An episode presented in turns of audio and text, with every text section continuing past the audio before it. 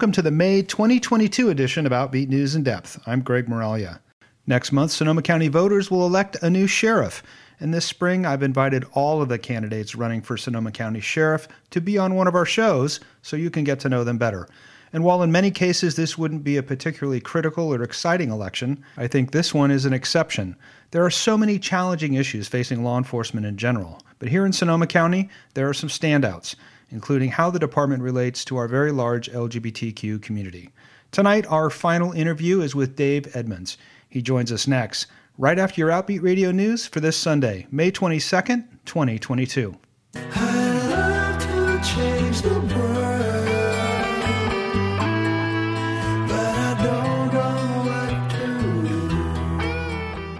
This is Greg Moralia with your Outbeat Radio News for the week of May 22nd, 2022. Students in Doylestown, Pennsylvania are protesting Lenape Middle School's decision to place social studies teacher Andrew Burgess on paid administrative leave after he allegedly gave a transgender student the number to an LGBTQ helpline.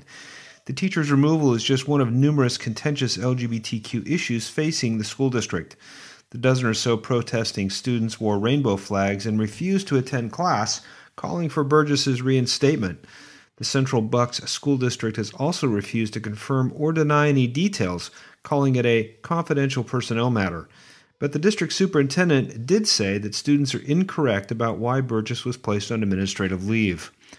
The students worry, however, that the district has forced out a vital LGBTQ ally, communicating to teachers that they could be targeted for similar discipline if they try to assist queer students. Other trans students have told various publications that anti LGBTQ bullying is a problem at the school. And in a contentious school board meeting held earlier this month, District Superintendent Abram Lucabaugh addressed the students' narrative about Burgess's firing. He called it an offensive narrative that's categorically false. He also referenced reports that the district has forbidden teachers from flying rainbow flags in classrooms.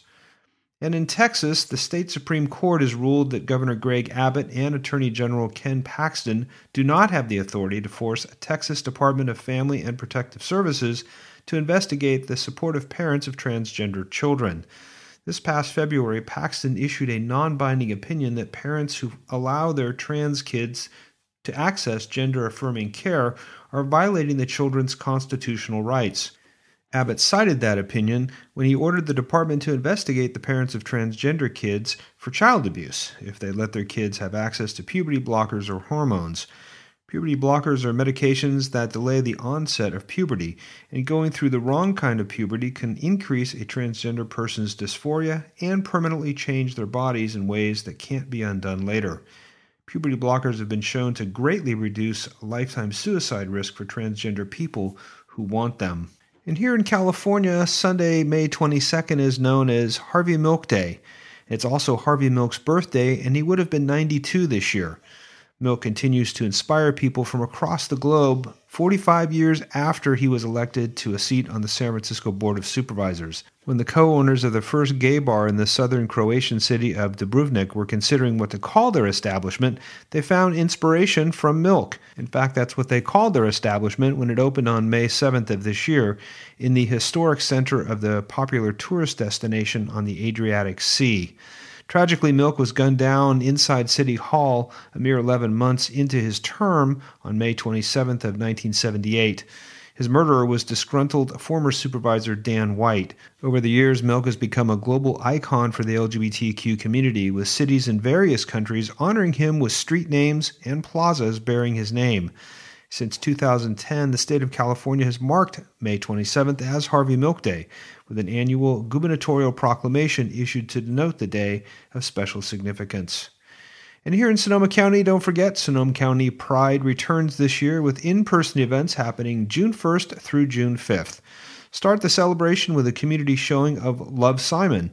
This will take place on a big screen in Old Courthouse Square starting at 6 p.m. on June 1st. Then on June 3rd, meet the Sonoma County Pride Board for a happy hour starting at 4 p.m. until 8 p.m. This will be at the big stage, which will be set up in Old Courthouse Square. The Pride Parade happens downtown on the 4th of June, starting at 11 a.m., followed by the festival in Old Courthouse Square. That'll run until 5 p.m. And do be sure to stop by the KRCB booth and meet all of your Outbeat radio hosts. The weekend wraps up with the Wigs and Waffles Drag Breakfast at the Graton Casino starting at 9:30 a.m. on Sunday the 5th. It'll be followed by a pool party at the Graton Casino grounds at 1 p.m. You can find more details at sonomacountypride.org. And be sure to join us next Sunday night for an Outbeat Extra. Your Outbeat radio host will chat it up with Sonoma County Pride organizers who will be on to share the details. That's at 8 p.m. and only here on KRCB Radio. For Outbeat Radio News, I'm Greg Moralia.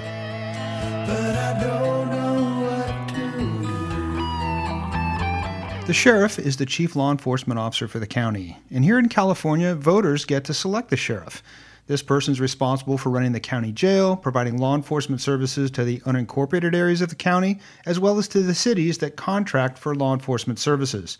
The sheriff leads and directs the deputies who serve Guerneville and those who provide contracted police services to the city of Sonoma and Windsor.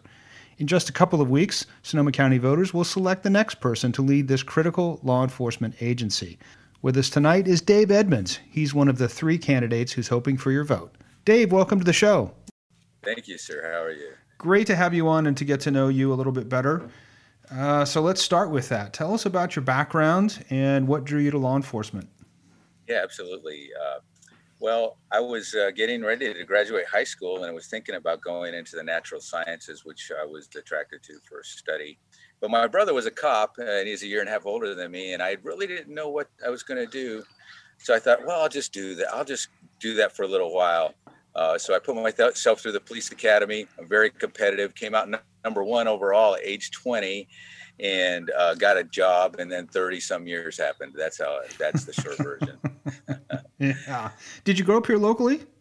No, we grew up in the Central Valley, and we grew up um, on paper poor, and um, we. Uh, I grew up. Me and my brother grew up in a, a Latino community that embraced us, and um, I learned Spanish there. I'm not fluent anymore. Well, I was partially fluent. I can I can order food and stuff like that still.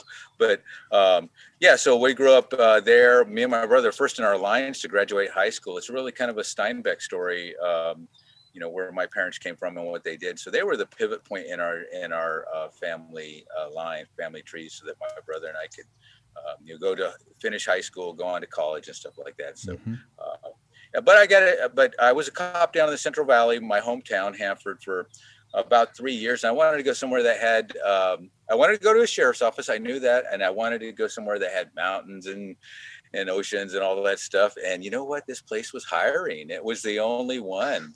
So back then, and you know, uh, you're cop, so you know how, you know, uh, waxes and wanes in terms of job opportunities. Well, this was a, a buyer's market at the time. So I think there were hundreds and hundreds of laterals who, who wanted this job at the sheriff's office. And uh, I came out number two on that list for to lateral over. That means uh, for your listeners, you know, to if you're an experienced cop to come to another place, we call it lateraling. And um, I came out number two, and number the number one guy fell to the psych, and I got the job. There was only a few, so that was way back in 1985. Mm. Yeah, so I came here at age 23. This is my second uh, second uh, employer, law enforcement employer, and then, as I said, you know, I stuck around for a while. So so, talk about your career here and some of the assignments and experiences you've had that have prepared you for this new job you're going for. Oh, absolutely. You know, I see shiny things everywhere, and I always uh, I like to be involved deeply on on a lot of things, including my career and then the community. And I hope we can talk about that too, because really, you know, those are going to be the things that differentiate all of us. You can really tell uh, what a person values by what they invest in, and what I mean investment invest in, I mean their time their energy and their money. So those are things that um, you know uh, I believe was going to set me apart as a candidate. Uh, uh, so, but with regards to work, so I did nine years on patrol, uh, and I was a field training officer. I was a SWAT operator. Um, and by the way, every every assignment that I'm going to tell you about, I have all my records. I have um, documented outstanding performance in every one of these roles that I'm telling you, and I have all my evaluations outstanding is the highest uh, performance ranking that you can get. And as I said, I'm competitive and I'm performance driven. So that's what's that's what's uh, made my career so full that um, you know I put in for a lot of stuff, and when I got it, I performed because um, I believe in what we're doing. So nine years on patrol, which included SWAT and field training officer. I, I, I was a field training officer for a lot of deputies. Uh, four years as a violent crimes homicide detective. I worked major cases that uh, a couple of them got international coverage successfully. Um, I was the department's interrogation specialist, a polygraphist and interrogation specialist, and my uh, confession rate for uh, for for guilty people was over eighty percent. Um, and so I, I did put uh, I put dozens and dozens of people in prison through that for through their own confessions, and that's a skill and an art of itself. As a um, during that period of my career, I decided that I wanted to promote because I felt like you know um, leadership was uh, interesting to me and important. And so I did promote to sergeant. I spent eight years at the field supervisor rank of sergeant, which included a stint in internal affairs investigations. And they put me in there, by the way, because they had a couple of slippery deputies that um, they were concerned about, and they put me in there especially for that because of you know my successes as a as a, a detective. And indeed, um, that uh, I fired those guys. I, I, made cases against those guys and fired them. Not, I have really high performance standards and ethics standards for this job, and uh, so that was that time of my life. You know, I was able to to um, do some really good stuff. I feel for our community because these are these are supposed to be public servants, right? So uh, me and my partner there, uh, Kimber Williams, uh, we I think you know we we had some some very serious cases, and I think we uh, collectively we were we beyond other discipline levels of discipline. I think we excused seven employees during my time there.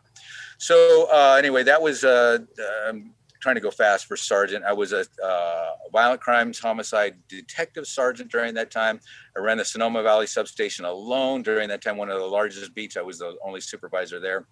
And by the way, in these jobs that I'm telling you about as supervisor, um, if you're a good supervisor and you know this, uh, people want to come work for you. So everywhere that I went as a supervisor, I had our best staff putting into work for me. And I'm proud of that because I, I want to take care of good workers and create an environment where they can perform and succeed. And that's what my record will constantly show. So anyway, there's eight years there. I promoted to lieutenant, which is the first management rank. Um, and it's important to have management skills in this job, especially if you're going to be chief. So I was uh, uh, the I, I was the most of that I think I was as uh, the detective lieutenant. I was in charge of the 50 Detective Investigations Bureau, which had seven different units, and um, the place was um, not a place where a lot of the top quality people were wanting to put in at the time. I changed all of that, and uh, we had. By the time I left, I had when I first went in, there was only usually they only be a couple of people who had put in for it. But by the time I left, it was a it was a very vibrant place, and all the best staff wanted to work there. I'd, I'd get typically maybe a couple dozen applicants. See, these are the best deputies or the hardest working deputies that want to move on in their career. Did that, and then I uh, promoted to captain, which is the command level rank, and that's where you have command oversight, and you run, you virtually run, you know, you run everything that's in your your portion of the law enforcement organizations. Sonoma County Sheriff's Office has a big $210 million budget. It serves the entire county of a half million people. And I was the uh, commander. I, I had command level leadership over every bureau and every unit in the in the law enforcement division of the sheriff's office. There's two divisions: the law enforcement and detention division. So um, I ran. I, there's not a there's not a portion of the organization that I don't know very well. I was the uh, for six years. I was the public information officer which uh, means that you know I dealt, I, I managed um, all of our uh, relationships with uh, the news media, uh, various news media for six years. I was uh, I was the guy that did that. So so anyway, that's a uh, as tight as I can make my 30 some year career there, and I probably missed some stuff, but it mm-hmm. gives you a pretty good outline. And a lot of people would be very satisfied with that and say, I've done it. Um, congratulations to me, and I'm ready to retire and you're pursuing running for the highest office now. What what's motivating you to do it? Well, the you know I love that organization. I love the people there. I founded the Deputy Sheriff's Association. I forgot to say that. I was the unanimously elected first president of that organization, and I'm a lifetime member because of it. So um, I'm just going to be blunt. When Steve Freitas came in, he had worked for me. All these guys worked for me, by the way. Steve Freitas, Mark Essick, uh, Eddie Engram. I know them all well and when Steve Freitas uh, was, he was very uh, political and very ambitious, and he came in. I tried to help him. I was the um, I was the senior captain. I, he had no command level experience, which is essential. Um, and um, I couldn't help him. He kind of put me on a shelf, and I don't like to work that way. I have to be useful always, and you'll hear that in my private life too. In my, my you know, because I'm really knitted to um, goodness happen in the community through nonprofits and stuff like that. So, uh, you know, I had my 30 years in. I told my wife, I talked to my wife. I said, "Honey, I don't.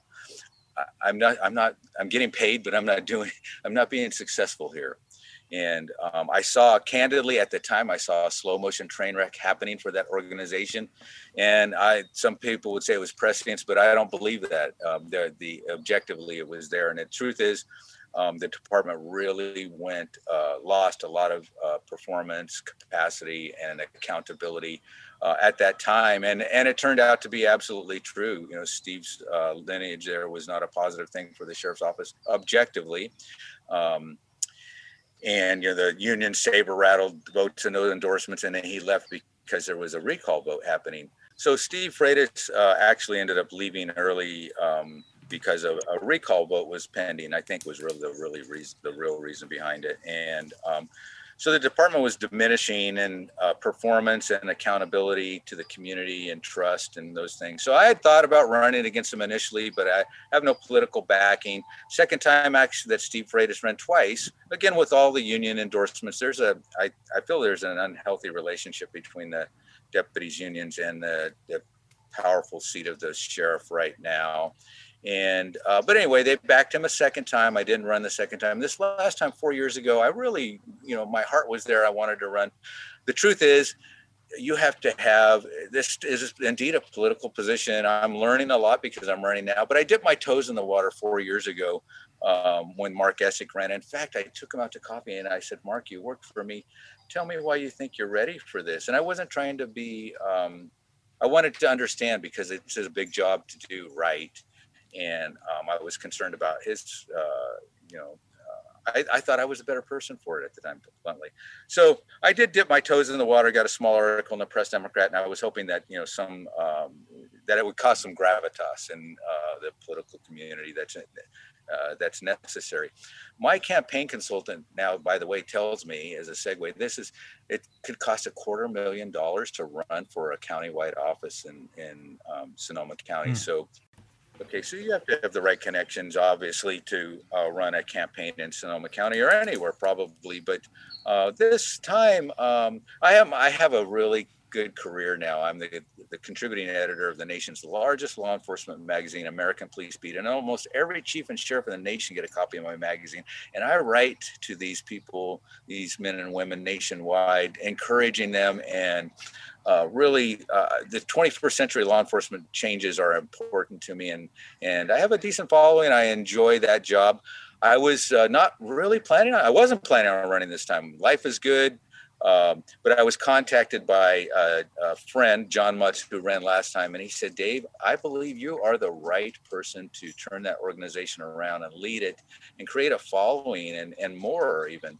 so I talked to my wife and I said, you know, my heart is still there. I love this community. I love to work. I've been working since age 13. No kidding. Uh, getting paid in Social Security since age 13. Um, so my wife and I agree, and I agreed that I should run. And um, I was put in touch with the right people. I didn't know anything about this stuff. I have a, campaign consultant that's uh, smart, and he's got a path for us to win on this. And, and it's real and it's objective. So uh, we're pushing it forward full tilt because I think that I am the right person uh, to to not only turn that organization around. I have a big vision to uh, create a model agency, not only for the North Bay and the state, but even beyond. And I have all the I have the uh, experience and the knowledge to do this. I'm a subject matter expert in a lot of these areas, uh, considered so. And I've been writing about it for a while, and now to get to do this in my own community, it really mm-hmm. encourages mm-hmm. me, and I'm I'm I'm going for it. Great. So let's go back a little bit to some of the things you said uh, a moment ago, and I want to t- talk specifically about your values in law enforcement that you see, and, and what's missing in the sheriff's office. So, what are your values, and which which of those would you bring to the sheriff's office that's missing? Okay, well, here's what's missing. Um, there's good men and women there that are trying their best, but I'm going to tell you, they're not looking forward to work when they're driving there. The morale is dark there.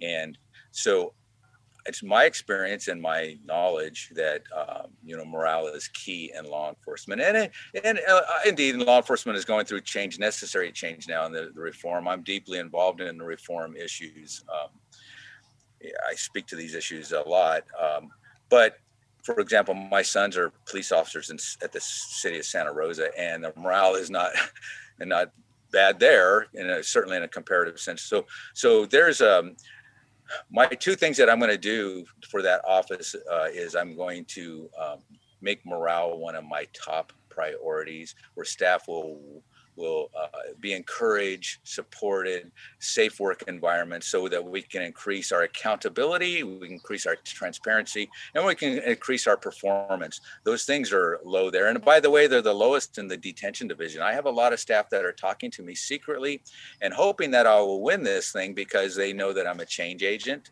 and uh, by the but they can't publicly announce it because also there's a bit of a bully culture at the top of the sheriff's office. So these are the things that need to be fixed and you're going to need a strong leader uh, to come in and correct these things. There's a kind of a also i want to tell you there's a kind of a cowboy culture that's seeping into parts of the deputy ranks that i don't like and i i will attend to that. Um, that uh, people have told me this expressly. I'm not so I'm not really afraid of Santa Rosa PD, but with the deputy, sometimes I'm a little bit afraid. That's nothing to be proud of. We can be performance driven and do a good job and protect our communities, but be servants of this community. This is, these are, uh, in my opinion, being a law enforcement officer is a sacred role with your with your community. I'm mm-hmm. going to bring that to the sheriff's office and um, elevate its performance and accountability and its transparency so, so that it becomes objectively in all those areas the best that we've got in the North Bay. And I think beyond, I have a big, bold vision for the sheriff's office. I'm battle tested, time tested. I've been through these things. Uh, many of these things I've managed myself at a highest level for um, for the sheriff's office, and I'm ready to do this. We haven't talked about. Uh, I'm sure we'll get to uh, the other questions with regards to education and training and stuff like that. But I I check all those boxes. I've been my nose has been to the grindstone for decades, and everything I do is my best effort. I'm just wired that way. I'm really encouraged to get in there and uh, turn that organization around so that all of us will be proud of it, and I I know I can do that. Great. Uh, you mentioned reform, and clearly there have been a slew of bills that have come through the state, state legislature seeking reform in law enforcement, some of them meaningful, some of them not so much. But what are the ones that you've seen come through the last couple years that you think are significant and that will improve the sheriff's office? Well, this this nationwide cry for reform um, is is well justified, and uh, particularly uh, you know in California, usually leads the way in law enforcement. Now there's there's 18,000 law enforcement organizations in the country. About one percent right now have oversight, so uh, really, right about 180 uh, uh, locations. So it doesn't surprise me that you know um, that um, with what's gone at the at the sheriff's office, that the board of supervisors have lost confidence in the sheriff, the office of the sheriff.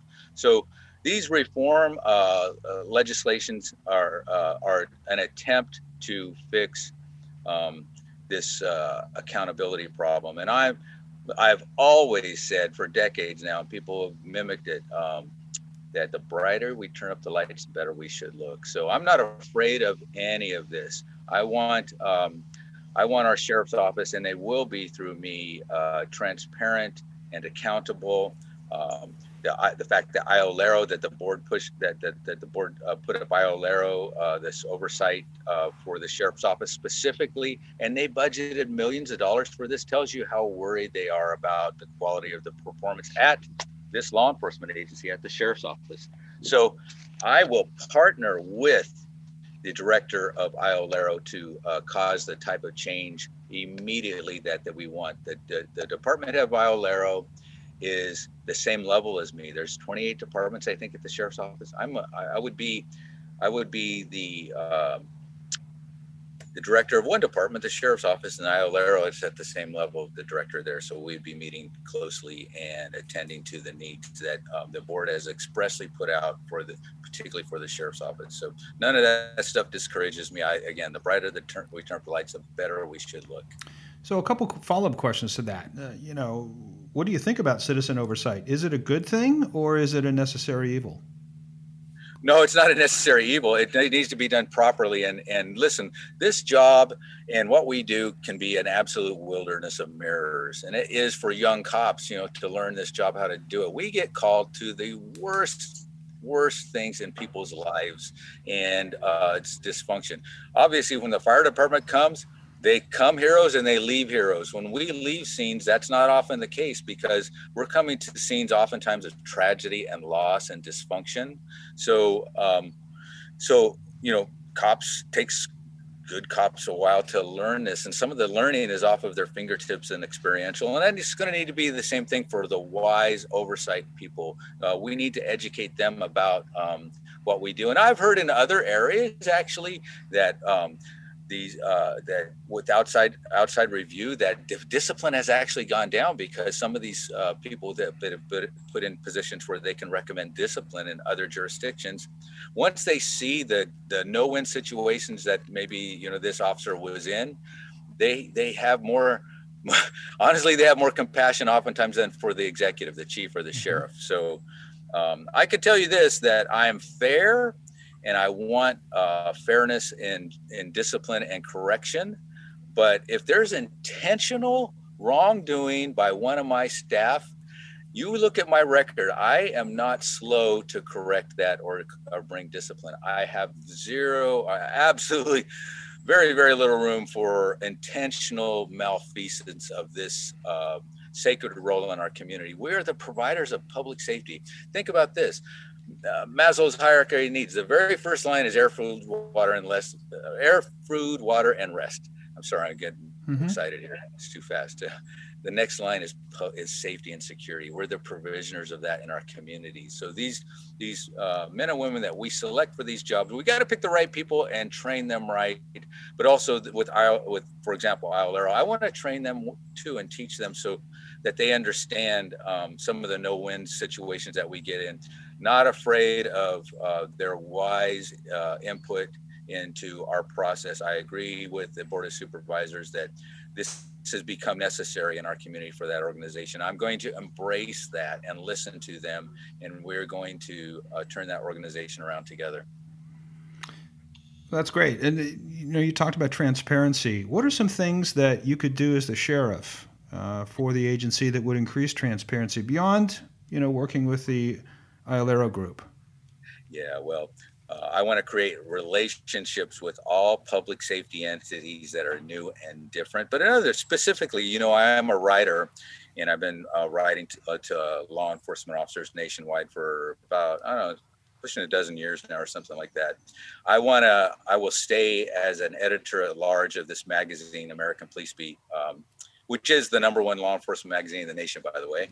Uh, I'll stay editor at large there, but I want to start. Uh, I would start a syndicated column, uh, make it available to all news outlets um, to brighten, to turn up the lights on the sheriff's office and, and, write about what we're doing specifically. And I can do that in ways that will be interesting and um, quality reading to to the people, our public. But also, uh, you know, I'm gonna. I, I would like to. Um, uh, be uh, a very available sheriff to um, our community. Uh, go to community meetings. Uh, I I watch everything that goes on and anything that's under me. I like to empower my supervisors and managers, but they know I'm watching their performance too. We need to bring up the quality of performance of our leadership at the sheriff's office, and they need to embrace um, a, a, more supportive leadership that is fair and equitable for staff. And then once staff sees that, um, that you know that'll cause um, more transparency to come up to. It's not just my job; it's going to be my managers and supervisor jobs as well. And I know how to teach that. I've been teaching that stuff for years. I taught. Uh, I I taught at the university level law enforcement leadership for five years.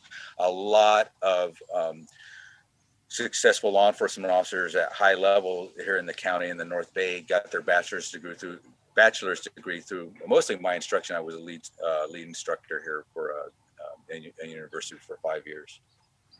Great. So let's shift a bit. Uh, obviously, yeah. Sonoma County has an enormous LGBTQ population.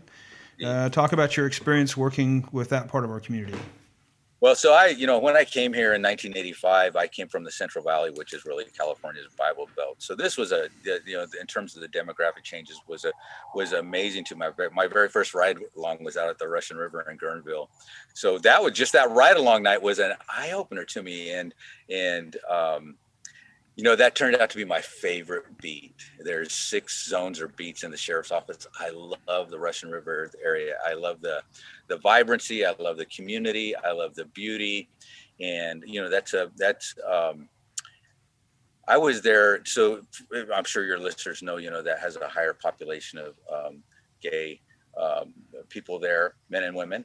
And um, I was out there during the AIDS epidemic, and I saw some terrible suffering. I um, I, I, got a lump in my throat just thinking about it right now. So, um, I. Uh, yeah, I, I, so you wanted you you were asking about my experience with mm-hmm. the uh, gay communities. That was right. the question. Right.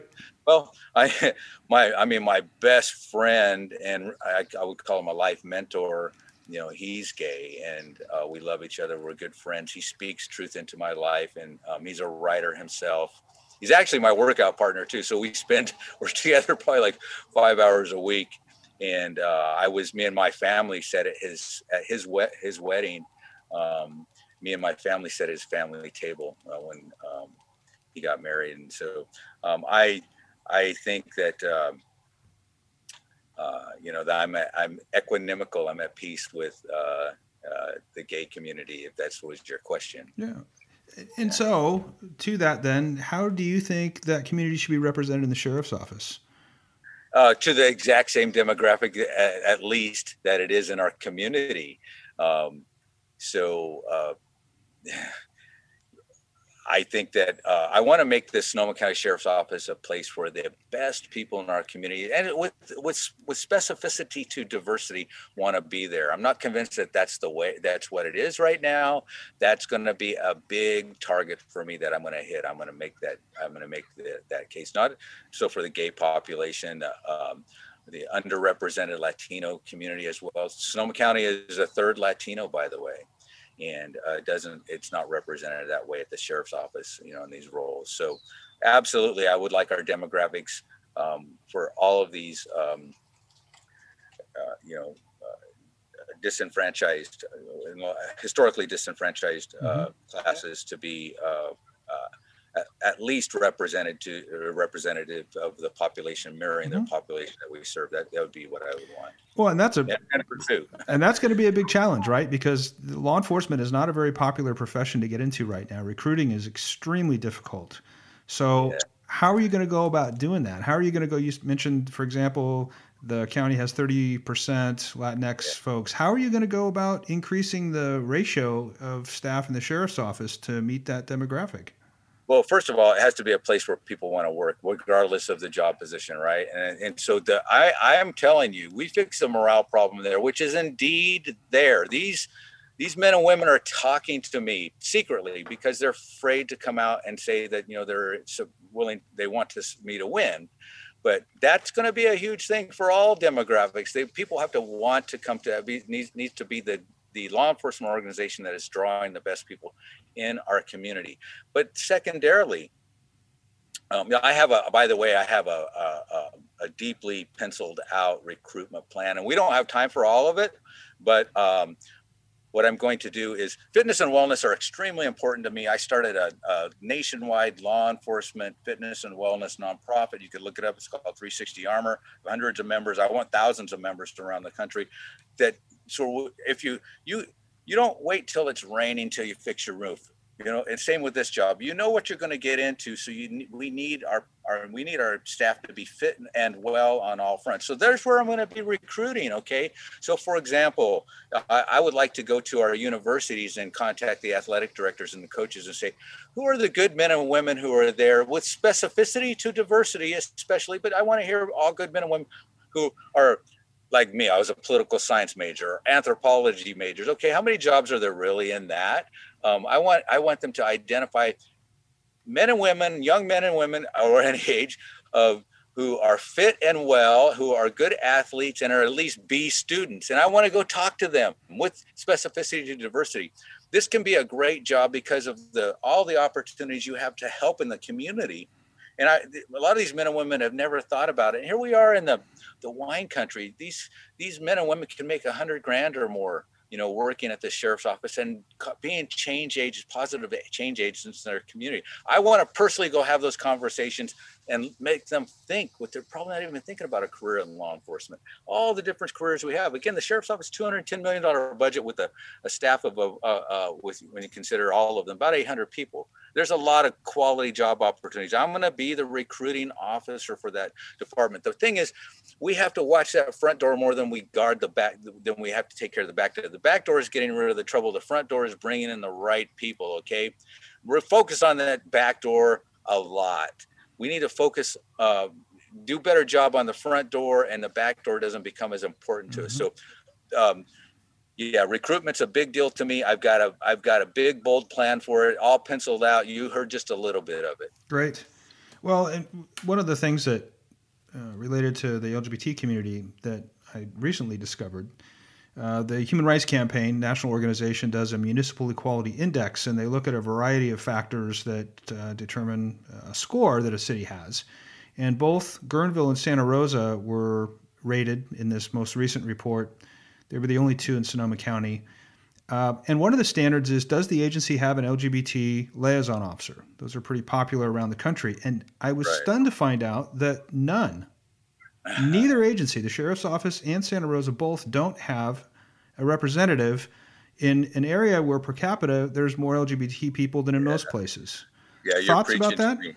You are preaching to me. I agree with you. I think Santa Rosa PD does, by the way. Um, if you if you had suggested that, I believe that they do, and um, yeah, that's something to be to pursue and be proud of, and and and to have. So that's easy. uh, hit that one out of the park. Obviously, I would want that for the sheriff's office mm-hmm. to bring that in. Absolutely, easy question.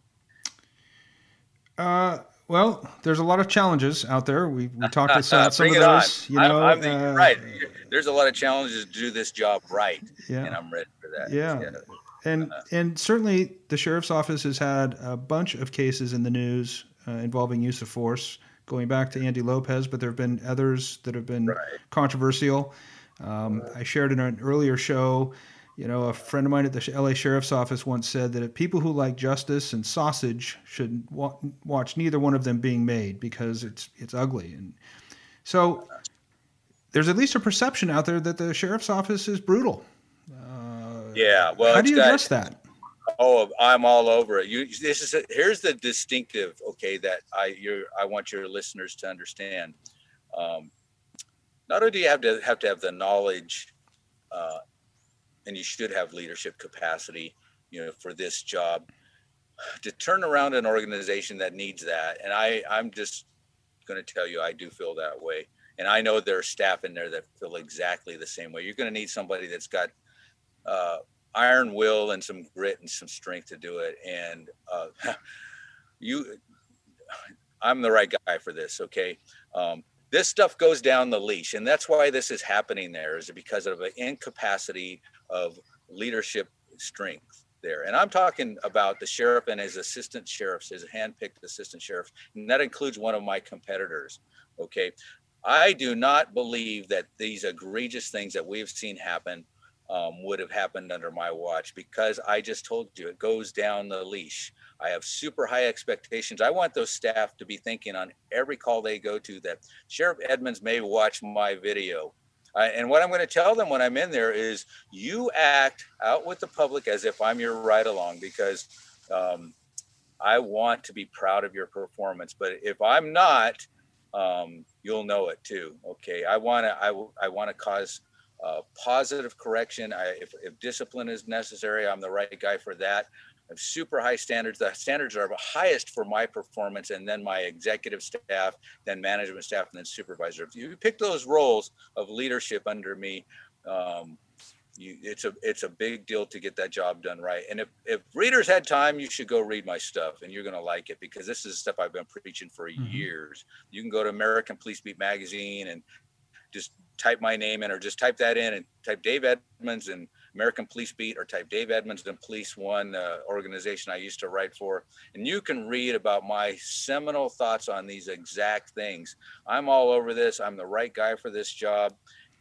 Any unfortunately, law enforcement is a government career, and you can do a bad job and keep your keep your job, even in the executive levels. That's not me. I am the right guy for this time. I will turn that organization around. There's a bully culture at the top. There's a bit of a cowboy culture seeping in in the deputies' ranks. I'm the right guy to fix it. You can say you have the knowledge and all that stuff, but if you've never done this, if you if you if that's not if you don't have that capacity, there's some there's uh, there's some things that need positive, strong changes at the sheriff's office, and I'm absolutely convinced. I know, as a matter of fact, I'm the right person for it. I will make you proud of me if I'm your sheriff. I promise you. So, with regard to use of force, what are some of those changes that you see? Well, here's what I think there's there's uh, and that's at a national level too, but I think it's happened here as well. Um, we sheriff, deputy sheriffing is a bit different than uh, police departments because these beats are, can be 400 square miles with minimum staffing of two deputies. So you need people who are competent and capable capable of performing out there. And I've been in these situations out in the middle of Cazadero at three in the morning with somebody on meth- methamphetamine that is just wants mm-hmm. to take you on. You have to be physically ready for that, emotionally ready for that. So we need to train better. We need to get we need to get the best employees we can. We need to train better. I actually I have a, a plan for uh, an objective. We don't have time for it. It's all penciled out. An objective plan to uh, allow peace officers to become more fit and well on duty. This can be a physical job at sometimes. I know some of the best deputies I know were physically fit, uh, capable men and women who very very few times had to use any use of force because they had the they had the command presence and the confidence okay because when you're sizing up somebody out there in the field alone and you may have to you may end up in a physical confrontation they're sizing you up too so if you start getting um, scared you start getting angry uh, they're reading that as well. So uh, we need to train our staff better and we need to give them more capacity to talk people into handcuffs. And I don't think we have that there. I have a full detailed program for that investment. I want to build that up here in this department so that it becomes a model nationwide. I wish I had the time to explain all of this, but if you go read some of my uh, uh things mm-hmm. I've authored, um, you'll get that. Got it. Uh, let's shift again to another area that's uh, very complicated, and that is the in-house population. Um, I think we could we could talk about this for hours and hours. It's probably the most complex social issue facing any city in, in the country. You know, what's law enforcement's role? Oh man, you say you, I wish we had more time. I, I, for the last dozen years I've sat on uh, I've been a board of direct on the board of directors for, for, one of the county's most successful homelessness nonprofits, the Redwood Gospel Mission. I have seen how homelessness is less about housing and more about really helping and caring but with accountability that's where we're missing that's we're missing this accountability role. Like in your family situation if somebody is messing up in your family you hold them accountable. So to the capacity that our homeless population is able and most of them are there because of mental health issues or alcohol and drug issues they still need to be held accountable and and treated as members of our community. That is not happening. I have a complete new plan that I want to lead as the sheriff's office that involves uh, local uh, uh, uh, that involves local nonprofits, our government sectors, and our faith-based communities, where we can have a, a new programmatic approach to um, positively dealing with the homelessness issue in Sonoma County, but with this idea of accountability. I have it all laid out. We don't have time for it. Somebody wants to talk specifically about this because you yourself mentioned this is a this is quite a, a wilderness of mirrors.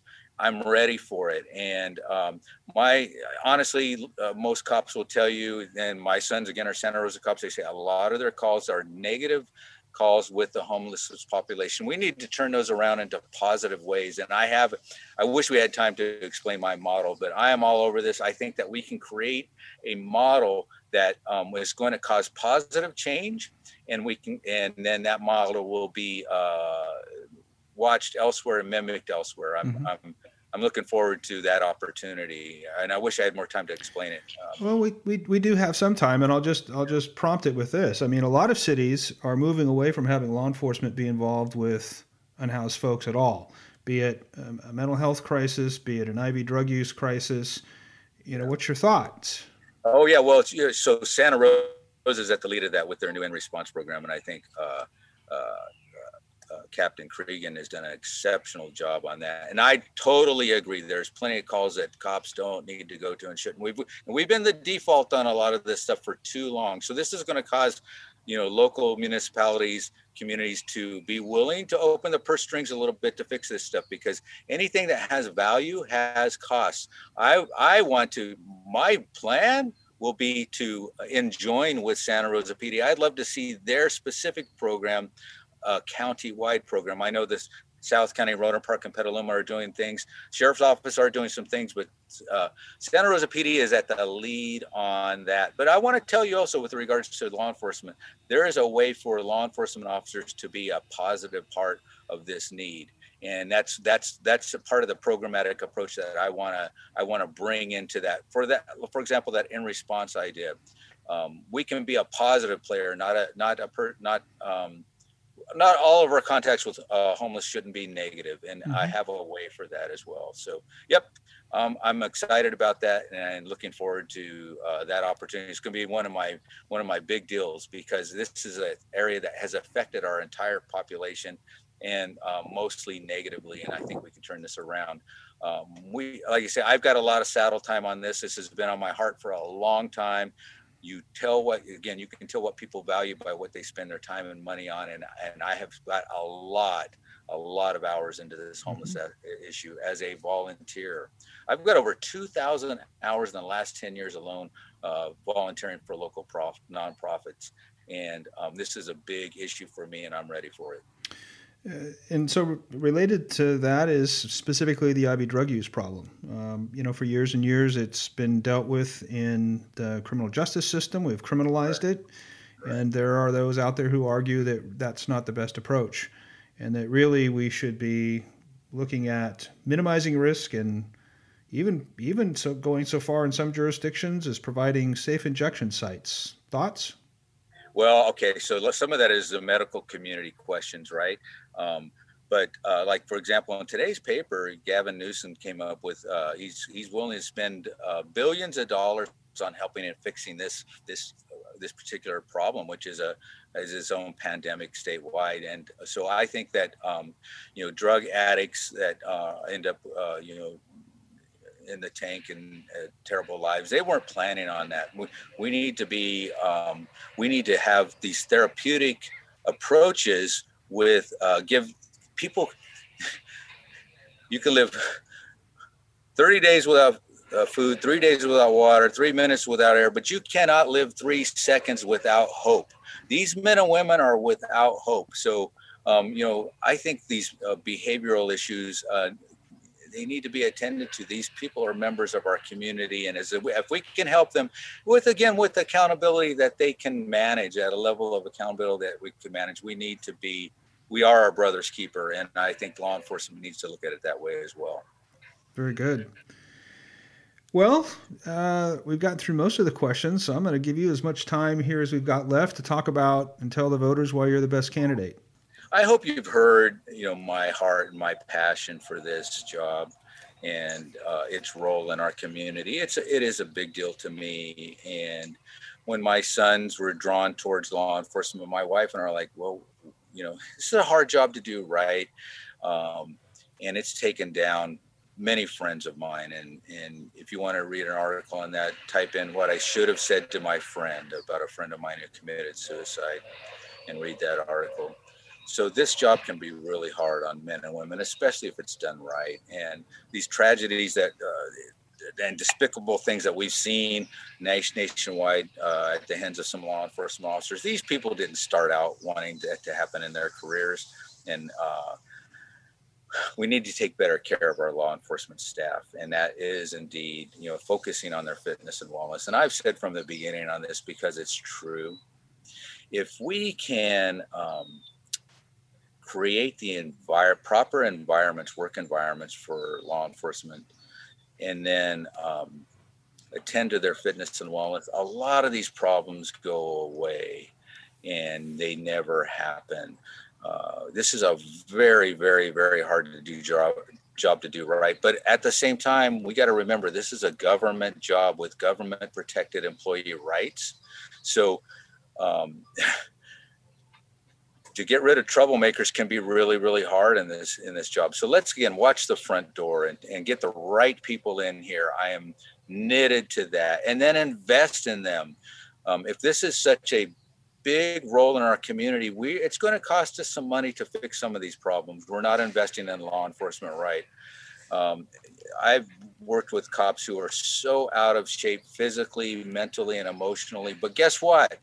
They're still legally allowed to perform because the the honestly the acceptable minimum standards for for law enforcement because it's a government job is that you're able to uh, fulfill your essential job functions to a minimal acceptable standard. That means it's hard to um, you can do this job, you can you can do this job not well and get, get to keep it. So uh, because again, it's a government job. You in the private sector, if you don't perform, you have to close your doors. It's not that way here. But I have super high standards, and plus, I love these men and women. I want to take good care of them. Servant leadership is my model. I didn't get to say it, but I, when I was a detective lieutenant, I put myself through. Um, Gonzaga University's master's program in organizational leadership, and I picked that that that discipline. And by the way, I was 4.0 while working full time and, and, giving outstanding performance. That's me. That's how I'm going to do this as sheriff too. I'm going to outwork everybody.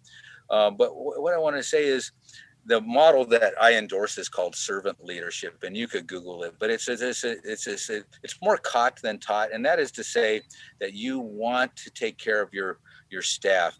It's almost like a uh, you know if you have kids, you're more interested in their wellness and their performance and um, that uh, they're that they do well than even yourself. And that the funny thing about that is when you take care of people that way, you are the one who wins and life life and your performance goes better.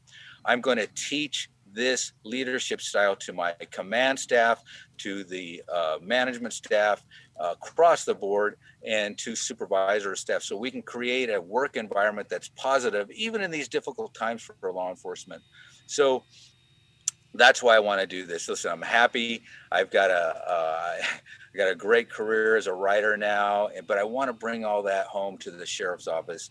I have told the men and women there that um, are looking at me uh, that there's going to be some changes I get in, in, when I get in there, and for some of them it's going to be difficult. I have high expectations, but I'm going to help these men and women perform and lift them up. But uh, so you know, there's some people that are going to need. I'm some corrective discipline, and I'm ready for that. But I'll tell you this: I won't be another one-term disappointment. I like to work. I stay fit and well. I'd love to. Uh, me and my wife were talking about. I'd love to do three terms. I'd, I'd leave at 72. I want to turn that department around. My plan, and I know I can do this. If you guys take the time to check us all out, you'll agree. Um, my res compare my resume side by side with my competitors, please, if you can get theirs even. And um, I'm going to get your vote and your support. I need your help. I'm encouraged. I will make you proud of the Sonoma County Sheriff's Office, and we will see it become a model agency, not just for this area in the North Bay. Uh, it's going to be a model agency nationwide. I'm looking forward to that opportunity. I'm running to it. And so please let me have your support. Give me a call. I'll talk to you about anything. I'm open and ready for this job. Very good. We've been talking with Dave Edmonds. He's one of the four candidates running for Sonoma County Sheriff, and you'll get your chance to vote next month. Dave, thanks so much for being with us. Thank you. I really enjoyed my time with you, and I appreciate this opportunity. And that wraps up our hour. Tune in next Sunday for an Outbeat Extra with all of your Outbeat radio hosts coming together to talk with Sonoma County Pride organizers. That's at 8 p.m. and only here on 104.9 KRCB Radio. I'm going to leave you tonight with a dedication to honor my friend and colleague, Chief Kevin Burke. He was the first candidate for sheriff I interviewed this spring, who passed away suddenly last month. Kevin was a member of our LGBT community and a dedicated public servant who gave so much of himself to so many people. This is the song that was played at his public memorial held earlier this month in the Healdsburg Town Square.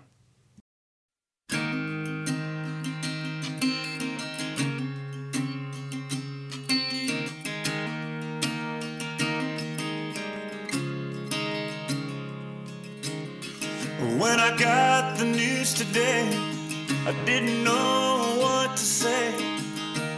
So I just hung up the phone.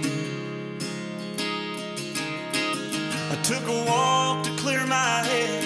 And this is where the walk in led. Can't believe you're really gone. Don't feel like going home, so I'm gonna sit right pier and watch the sunset disappear.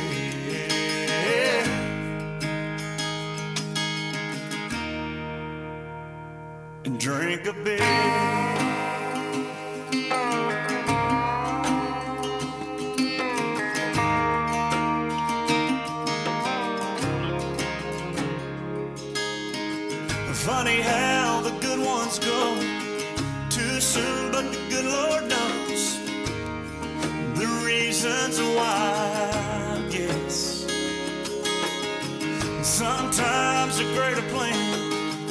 Plan is kind of hard to understand.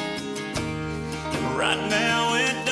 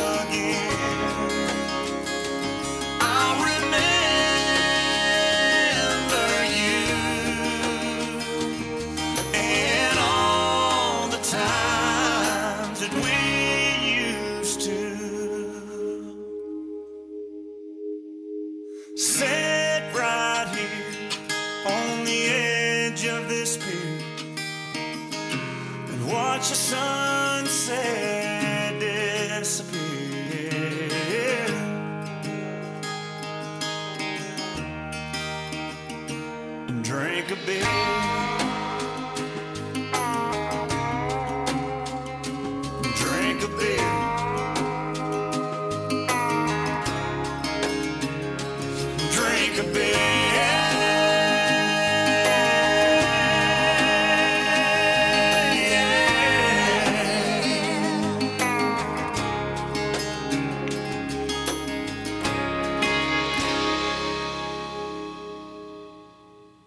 To miss you, Kevin.